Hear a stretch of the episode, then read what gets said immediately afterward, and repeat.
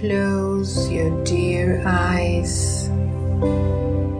Breathe out the tensions, the perfectionism, the pressure to perform, the needs and sorrows, and also the boredom of an automated life. Breathe out whatever comes to the surface of your consciousness. Breathe out, breathe out, breathe out.